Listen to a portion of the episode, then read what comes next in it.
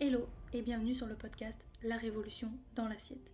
Je suis Claire, photographe culinaire et créatrice de recettes végétales, passionnée et engagée pour un avenir plus responsable. Chaque semaine, je te retrouve seule ou accompagnée de mes invités à la découverte d'une alimentation végétale et plus responsable. Ensemble, nous allons ouvrir les portes de l'univers végétal et partir l'explorer.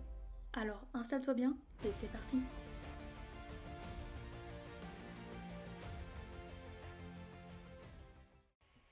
aujourd'hui on va parler fromage et pourquoi c'est si difficile d'arrêter. Souvent, lorsque je parle d'alimentation végétale, on me dit Ah mais moi, je ne pourrai jamais, j'aime trop le fromage, impossible. Bon, j'avoue, en tant que personne habitant en France, le fromage a une place importante dans notre alimentation. Il fait partie de la culture française et même de notre gastronomie. Pourquoi? Tout d'abord, notre cerveau a appris à apprécier avec le temps les aliments riches en gras, sel et en calories. Et ce, pour des questions de survie en temps préhistorique.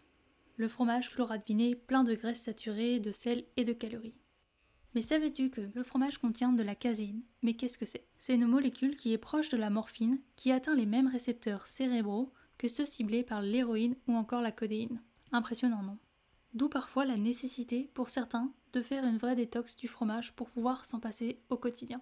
Et en plus de tout cela, arrêter le fromage peut être compliqué socialement. Et ce, peu importe la saison de l'année.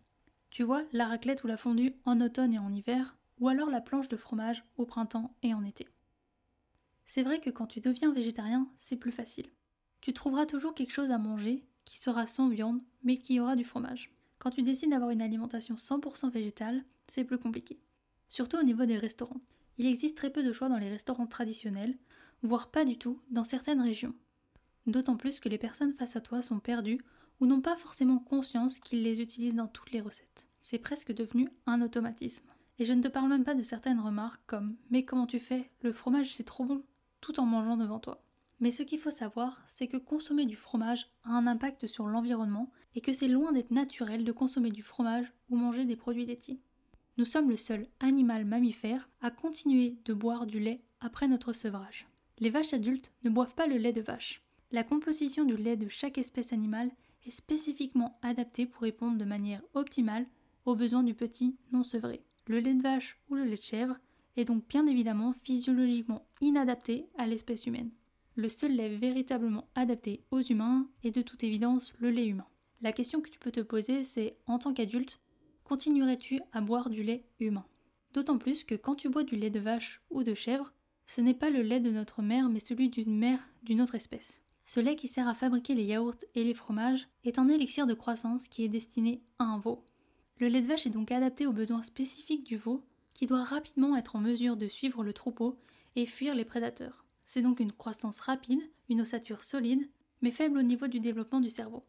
Pour ce faire, le lait de la vache contient 4 à 5 fois plus de calcium et de minéraux que le lait humain. A l'inverse, le nourrisson, lui, est porté longtemps par ses parents et n'a donc pas besoin d'un squelette solide qui se fortifie rapidement.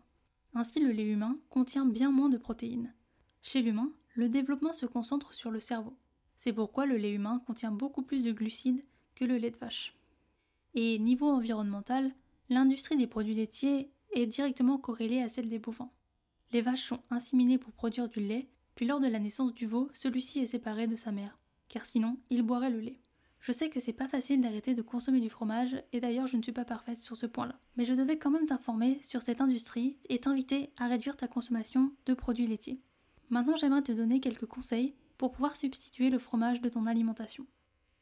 Le premier point, c'est de remplacer le lait de vache, brebis ou de chèvre par des laits végétaux. Un grand choix est disponible dans les supermarchés, mais tu peux également le faire maison. Le deuxième point, de même que pour les laits, tu peux également trouver des alternatives au yaourt. Il existe des alternatives végétales que tu peux retrouver facilement. Le troisième point, c'est au niveau du fromage. Il existe quelques alternatives dans certaines enseignes, mais aussi dans les magasins bio. Oui, certes, les fromages végétaux sont plus chers, mais ils doivent rester des alternatives pour réduire ta consommation de fromage et il ne faut pas en consommer tous les jours. Le quatrième point, c'est un ingrédient à avoir dans son placard, qui va te permettre d'apporter un goût fromager à tes plats préférés. Cet ingrédient, c'est de la levure nutritionnelle. On peut la retrouver en magasin bio. Le cinquième point, c'est qu'il existe des recettes pour réaliser des fromages végétaux, mais aussi pour faire des sauces fromagères végétales et des plats typiques d'hiver comme la fondue et la raclette. Les alternatives sont donc possibles, D'ailleurs, je t'invite à me rejoindre sur Instagram car il est fort probable que je te partage ce genre de recettes pour cet hiver. Alors, plus d'excuses pour ne pas réduire sa consommation de produits laitiers. Et voilà, c'est déjà la fin.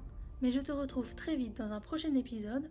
En attendant, tu peux t'abonner, cela fait toujours plaisir, partager cet épisode à tes proches et me laisser une note sur la plateforme de ton choix. Cela aide à faire découvrir le podcast. Tu peux également me rejoindre sur Instagram à Claire Obscur pour retrouver encore plus de contenu autour de l'alimentation végétale ainsi que des recettes. Et moi je te dis à très vite dans un prochain épisode et je te souhaite une belle journée, soirée, après-midi, où que tu sois pour écouter cet épisode.